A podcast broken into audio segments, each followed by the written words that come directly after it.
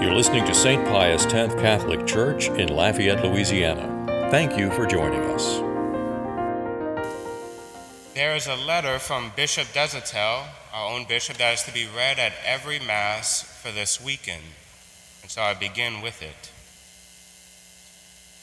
Dear friends in Christ, the church celebrates this weekend the solemnity of the body and blood of the Lord.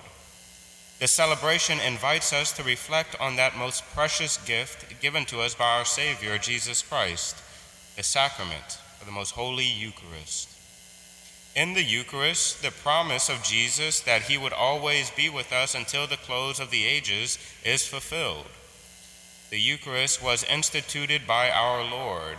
When seated with his apostles at the Last Supper, he took bread and wine and said, This is my body this is my blood. Do this in memory of me. In the Eucharist, we are changed and become the food we eat. Jesus told the crowds after the miracle of the multiplication of the loaves and fishes, You should be looking for true food and my own body and blood. Whoever eats my flesh and drinks my blood has everlasting life, and I will raise him up on the last day. The Holy Eucharist is a sacrament and a sacrifice in which the body, blood, soul, and divinity of Jesus Christ is contained, offered, and received. A sacrament is an outward sign that contains a true reality. Bread and wine are the outward sign which, when the words of Jesus are pronounced by the priest, become the true body and blood of the Lord. The Eucharist is a sacrifice because the whole redemptive work of Jesus Christ, his life, his perfect obedience to the Father, his suffering, death on the cross, resurrection, and ascension are made present on the altar and offered to God the Father. In the presence on the altar, we are joined to him to give the most perfect worship to God and atonement for our sins. He is the perfect Lamb of God offered for our sins. Jesus Christ is truly present under the form of bread and wine. The complete Jesus is present under the form of bread and completely present under the form of wine. We receive his body and blood when we receive Holy Communion. This is our spiritual nourishment and the pledge of our everlasting life. On this solemnity, let us renew our love and devotion to Jesus Christ in the most holy Eucharist. We should assist at Mass as often as possible, most especially on all Sundays of the Lord's Day. Many of the faithful have a devotion to daily Mass. Why not stop and make a visit to the Blessed Sacrament in church sometimes and spend quiet time with Jesus present in the tabernacle? The church has many devotions to the Eucharist benediction, Eucharistic processions, praying the rosary before the tabernacle, and more. The beautiful prayer of St. Thomas Aquinas highlights this great treasure that is ours as Catholics. O holy banquet in which Christ is received. The memory of his passion is renewed, the soul is filled with grace, and there is given to us the pledge of everlasting life.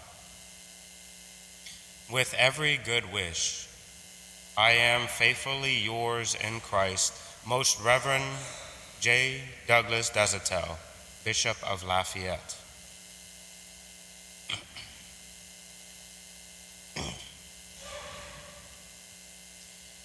Today, our bishop, in communion with every bishop in the United States, has called for a year of the Eucharist, a devotion to the Eucharist. And so in our parish, me and Father Brady will be doing things for this parish this upcoming year in honor, devotion, increase, love, and adoration for the Eucharist. We'll announce those things uh, coming up. A shorter homily for today. In the Old Testament, every time God made a promise to his people, it was called a covenant. The covenant was always ratified in blood. Always. the lifeblood. It showed the importance, but then also the spirit.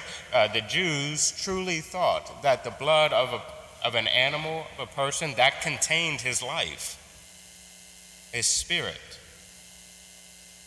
That's why in the Old Testament they had animal sacrifices in the temple to show, to remember the covenant.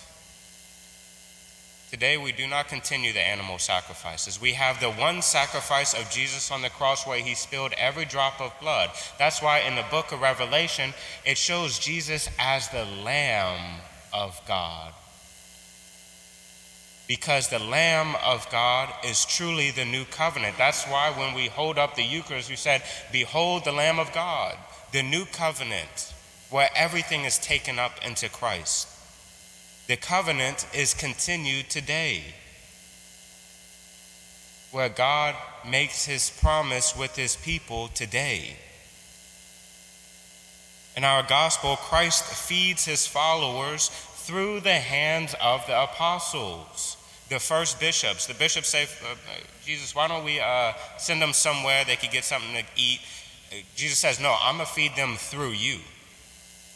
I can feed them myself, but I'm going to feed them through you, the apostles, the first bishops, the five loaves representing the first five books of the Old Testament, the Pentateuch, and the two fish representing both the law and the prophets. The entire Old Testament is taken up by Christ and perfected.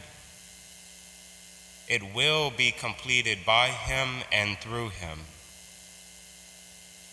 In the Old Testament, the Jews thought very realistically about remembrance.